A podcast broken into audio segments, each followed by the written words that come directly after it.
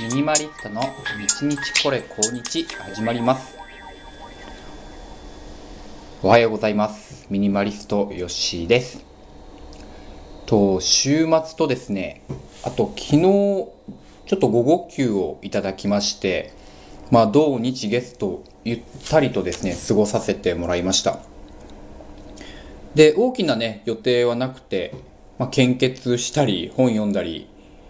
まあ、本読むが多いかな。まあ、あとはちょっとパソコンでちょっとゲームなんかしたりしてですね、こう、2日半ダラダラと過ごしてたんですけど、まあ、これダラダラって言っちゃいけないですね。なんか、ダラダラ過ごしたって悪いことしてるようなね、風になっちゃいますから、あの、充実した日を過ごしました。本当に、ぼーっとしてる時間とかですね、あと、まあ、最近、料理をするのがすごく好きになってきたんですけど、この料理に没頭してるっていうんですか。あのレシピ集見ながらこうなんとか肉を使わずに肉肉しい料理を作れないかなみたいなこうベジタリアン的なものを作ってみたりですね、まあ、そういう時間を過ごせるってのは本当今幸せですね。感じてます。さて今日お話ししたい内容がですね靴下の話題でしてまあ、なんで靴下なんて話なんですけれども、まあ、先日ですね、私がいつも聞かせていただいてるハッシュさんという方の、まあ、ラジオ番組にですね、ちょっとメッセージを送ったんですね。で、このハッシュさんっていう方は、今岐阜県にお住まいの方で、旦那さんの仕事の関係で、まあ、お引っ越しされたのかな。もともとは違う県にお住まいだったみたいなんですけども、まあ、今その岐阜県の方で、まあ普段大学で勉強なんかもしながらですね、昔の趣味の話とか、あとエコロジカルな話題ですね。地球環境、えー、サステナビリティといった話題でラジオ配信をしてくれてます。で、まあ、私も、まあ、ミニマリストというね、前提で話をしてるんですけども、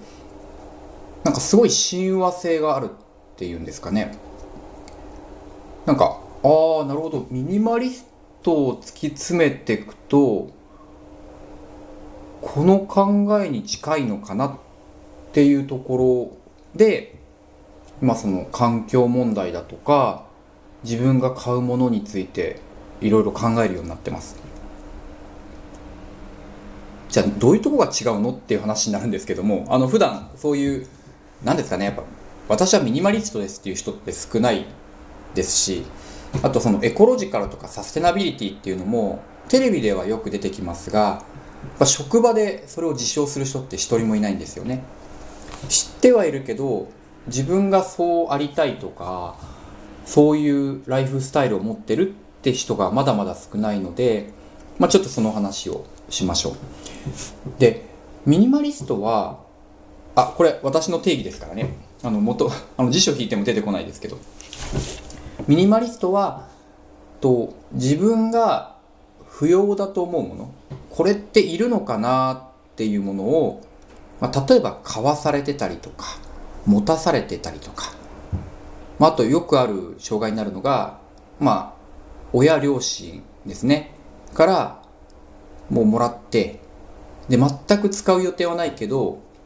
物を手放すということは悪いことというふうに教わった要はもったいないという考えを持っているのでもう一生使うこともないのに家の半分何かを置いているみたいな。そういった考えを捨てて今私が使うものを持って将来も今も使う予定がないものは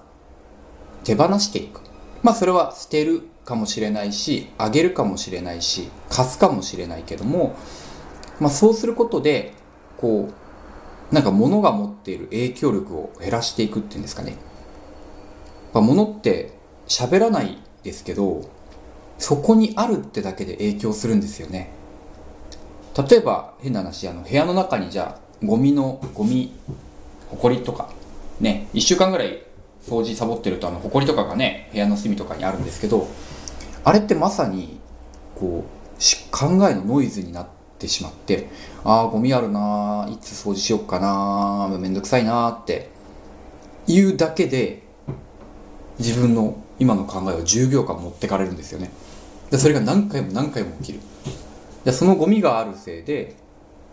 もう1分2分3分と人生から時間が取られてしまうんですね。でゴミですらこれですから物例えば本当はとてもいい例えば例えばですけどじゃあ熊の置物とかあるじゃないですか。あの鮭噛んでるやつ。北海道のお土産といったら熊ですよ。あれが全くいらないのに置いてあったとしましょう。でああこれいらないなとかね。こうまあ思考になれなってるともっと悪いですけどそうじゃなくてもあるなってこう頭の中に無意識に浮かんでしまうっていう。無意識化の話も考えるとものがあればあるほどどんどん頭はノイズに支配されてしまうんだろうなって思ってます。逆にそういうノイズがないとこ行くとすごいいいですね。一つはまあその自然。まあ本当になんか大草原みたいなところ。あの長野とかにはあるのでそういうところ。あとあのもう木々木々しかない。あれ去年行ったのかな？去年冬前に行った小祝農場の、えー、植林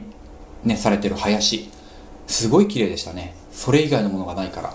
まあ植物の多様性というものではありますけど人工物がないっていうことですごいシンプルで綺麗だった。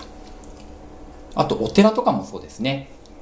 あのお寺もじゃあごちゃごちゃなんかいろんな生活用品って置いてないじゃないですか。やっぱりそのお祈りをする道具だけがあったりとかあと座禅堂なんか行くと座禅の布団ぐらいしか置いてないですね。あと仏像か。ああいうシンプルさがとても気持ちがいい。あの物がないという気持ちよさですね。すごいものを見たというよりは。うん。それがミニマリストの考え方だと思ってます。じゃあそのサステナブルとかエコロジカルっていうのはとどうつながるかっていうと結局その、まあ、自然環境を、まあ、傷めてしまうような要は環境が循環しないような風になってしまっている原因の一つっていうのは本当は必要ないいらないものを作りすぎて本当はそんなに消費しなくてもいいものを消費しすぎて、まあ、例えば食べ物だったらまあデブになっちゃうわけですよね。肥満になってしまってでそしてその肥満を減らすためにさらに何か新しい食材、まあ、ダイエット用品とかダイエット食材を作ってさらに消費していくと。でさらに地球が循環しなくなっていくっていうこのまあ負のスパイラルどころかスパイラルすらないっていう環境。でこれを防ぐためにそのミニマリストの考え方って近しいんじゃないかなと思ったんですよね。で結局私も、まあ、自分の部屋が何もないのは一番望んでますけどじゃあ部屋から出たら無責任かっていうとそうじゃなくて街の中だったりとか、ね、自分が働いてる場所もできればそれに近しいものであってほしいなって思うので、まあそうじゃなかったら引きこもってたらボドラクですからね。うん。まあでも引きこもりがいいとは必ずしも思ってませんので、まあ全体的にそういう傾向になればいいなという気持ちから、まあそのサステナブル、エコロジカルっていうふうに考えが動くようになりました。なので、まあ、さっき冒頭でお話したんですけど、ハッシュさんが、ね、伝えていた、まあ、その、ものを基本買わない方がいいよねっていうね。だからこの資本主義的なものとか、物を売って商売してる人からしたら、まあ、なかなか大腕振って賛成できないかもしれないんですけど、その、儲かる儲からないの次元じゃなくて、こう世の中が続かないっていうことうん、そこに、えー、少しずつ不安をいい意味で不安を覚えてもらって、まあ、健全な危機意識ですよね。健全にあこれ少しずつ変えていった方がいいよねっていうレベルから直していきたい。し直してほしいなって思ってます。であとですねちょっともう一個あと2分ぐらいで最近あった話題を話したいんですけどと靴下の話題が出てましてその配信の中で。そういえばあの私も靴下をですねいつも同じとこで買ってるんですよね。奈良県の有限会社辰巳だったかな？辰巳って読むんだと思います。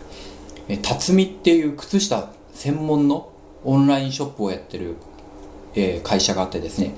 そこの靴下がすごい丈夫なんですよ。5本指靴下なんですよ。なんか自衛隊御用達の靴下でガッツマンっていうんですけどそのガッツマンをもう何年ぐらい使ってるのかな？10年以上入ってるんですよね。でずっと同じ靴下買ってるから片方だけ穴開いてももう片方でサポートできるみたいな。で何足も同時に洗ってもなんだろうな。なんか変なの混ざ,、まあ、混ざっちゃっても別に問題ないみたいな風に使ってました。でそこにですね先週ちょっと問い合わせメールを送ったんですね。とヨッシーと申しますと。と今サステナブルとか環境問題に興味があるんだけども、えー御社の靴下って、えーポリエステル化繊がちょっと含まれてるんだけどあの100%あの化繊を一切使わない靴下ってラインナップとして用意しますかって聞いてみたんです。そしたらですね昨日の夜問い合わせが返ってきましてえっと、そこの社長さんからだったんですね。経営者の方。もう女性の方なんですけど。あのーヨッシーさんありがとうございますと、えー通販の担当に聞いたら、えーあなたが本当にもう十何年買ってくれてるっていうのを聞いてびっくりしてますありがとうございます。ただと現状ラインナップとしてはないっていうお答えだったんですね。やっぱりその靴下として長持ちさせるためにはやはり必要な部分では河川をどうしても使ってしまってる。申し訳ないと。ただそのサステナブル地球環境って部分においてはすごい関心があるのでちょっと商品開発のものとそのそういうところに特化した靴下が作れないか検討しますって言われました。すごく嬉しかったですね。なんであの、まあ、さらにちょっとファンになったという話でございました。なんかもしそういうラインナップが出たらもうそっちを優先的に買いたいと思います。はい。今日はサステナブルと靴下の話題でした。